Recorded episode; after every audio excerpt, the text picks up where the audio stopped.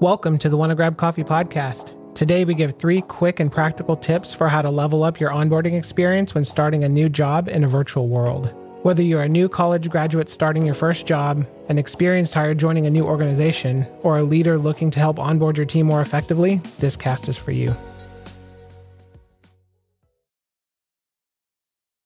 Hey guys, how's it going? Hey, what's going on, Robert? How are you? Howdy, howdy. Doing well. So, we wanted to do something a little bit different today, and that is provide some help and support to everyone out there who is starting a new job and has to onboard virtually. So, like a lot of other companies, we uh, internally deferred the start dates of our college hires, but very proud to say we did not rescind any offers. And uh, they're onboarding this week, and that is really difficult. And so, what we wanted to do is really quickly go through three tips on how to onboard effectively at your next job, whether you're a leader, individual contributor, college hire, doesn't matter. What are three things you can do to really ramp up at your next organization and crush it? So, Charles, we'll start with you, man. What's your tip? Yeah, I'm I'm a big fan of you know it, it's easy in a in a physical world you know you know outside of Zoom calls and things like that, if you're onboarding uh, in person, I guess it would be obvious to think about, hey, what are you going to wear? What's the dress code like? You know, what's the culture like? Um, harder to do in a virtual setting.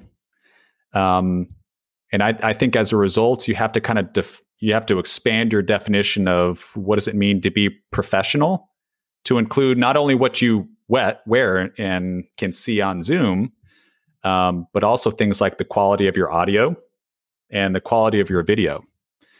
And um, you know, we've clearly invested in some upgrades in that department for our podcast here. Uh, but I think that there are some relatively cheap options that are affordable to everybody that is well worth uh, making that investment. So that way you're videos of higher quality, your audios of higher quality, um, and also consider things like the backgrounds, you know, in your in your screen because you're going to be on Zoom or Teams, um, showing the world what's behind you, and do you want them to see a messy apartment or a messy house, or do you want to see an interesting bookshelf like Robert has, um, or an interesting painting and a certificate on Igor's? Um, put some thought into that right into creating your professional space wherever you are. Um, and i think that'll make you stand out a little bit you know amongst others that are onboarding with you. So that's that's my tip. Yeah thanks for that. And, and also always put your video on. It's and, and and one thing that's really nice actually about meeting remotely is when everybody's remote and you're in the brady bunch view you can actually see everyone's face. You can judge reactions when you're all in a meeting room, uh, everyone's laptop is up. There's there's physical barrier between you and other people, or worse, when half the meeting is in the room, half the meeting is is remote, and and that group sort of gets disenfranchised a little bit. And so, if everybody's on video, you have everybody's face in front of you. That's a really good way to create a, a, a, proximity effect where if you can't be in the same room together, it, it certainly is the next best thing. So yeah, great, great tip for sure. Uh, Igor, what do you have, man? You know, my my tip, I think, is at, not just applicable for the virtual onboarding. It's something that I think about when I personally onboard in a new job in a new role. It's it's something that I recommend to people when they join, and so I'm going to reiterate this tip because I think it's even more important virtually because you don't have the opportunity to have the in-person interactions that you normally have. And and to me that's the 100-day plan. When I when I land at a new role, I want to be very intentional about outlining what I'm going to do in the first 100 days. And it's very important for that outline to be outcome focused not output focused. It's not, I'm going to, you know, be in these three meetings. You know, it's the, what, what change am I going to drive? what impact am I going to have? What benefit will I bring to my team and my organization? And those things can be broad, they can be narrow, they can be team focused, they can be organizationally focused, they can be customer focused. And and sharing those with your direct manager and with your team. You know, a lot of times it's it's very I would say easy to wait for somebody to tell you what they expect of you. And and there's there's a very smart consultant that told me a long time ago never show up to a meeting with a blank page. And to me this is an extension of that advice, right? Have have your 100-day plan. It doesn't have to be um super crazy. It could be a list of bullet points that you write down for yourself and, and that you share with your team. But make sure that they're outcome focused and and use that as a starting point for a conversation that you have with your team and with, with your manager. Because what you write down may not perfectly reflect the expectations that your manager or your team has of you. But at least now you have something for them to react to right? It's it's at the very least a straw man. So don't don't write the initial draft of your 100 days and then share it and look for feedback and then feel bad when somebody says well i actually think that you know be open to feedback be open to advice and then co-create what that first 100 days looks like and and i think you're going to really set yourself apart from people that don't act with that level of intentionality when when they start in a new role Hey, so Igor, what what do you think about college hires though? You're right out of college. You you're landing at a new job. It's probably been deferred. You're a little bit nervous. You may not know what the next 100 days entail because unless you've had an internship, you may have no taste on around what uh, it takes to be successful in your professional life. What what would you recommend for that group? You know, I I think that uh, having worked with a lot of college hires, in the past, I, I do think that they don't have the lived experience of a hundred days at a job.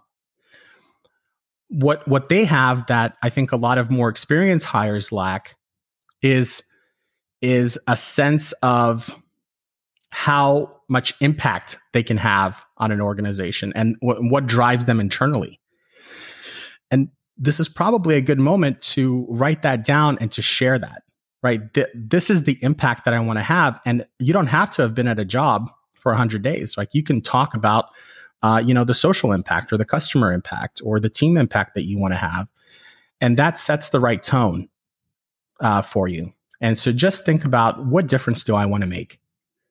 And write a couple things down, share that, get feedback, and see how your passion to make a difference in these ways aligns with things that you know your your organization, your manager cares about. I, I, I personally think you can do that as a college hire. Uh, so I've, I've been giving this a little bit of thought too. Um, I'm teaching one of the onboarding classes tomorrow, and I, I wanted to address this and, and bring it up. And, and really, mine is around uh, something I've been feeling personally too uh, in this remote environment, which is the ability to to build, create, nurture, maintain relationships in a virtual setting. And that's really hard to do when times are good, when everyone's in the same building, uh, when you're new. You don't have that relationship capital built up within an organization to take advantage of, to use when you need to to do favors for other people. You don't know who to who to reach out to. It's it's tough. It's a tough time, and that could really create a drag on your ability to be effective in your new job. So my advice is find ways to build relationships indiscriminately in your organization. And you're going to have to be the one that takes initiative and becomes intentional about that because everyone else is, is busy thinking about other things. If you don't know who to reach out to, reach out to your manager, to your team, get to know them better, ask them questions, be a little bit more vulnerable around uh, what your life is like, what you want to accomplish out of your job, you could you could start come with the same five questions for everybody if you're part of a, a new hire cohort so i think we you know we had what dozens of people start yesterday or this week reach out to every one of them. That's a fairly easy list to get the names of. And it's like, hey, we're in the same onboarding class. Wanted to get to know you.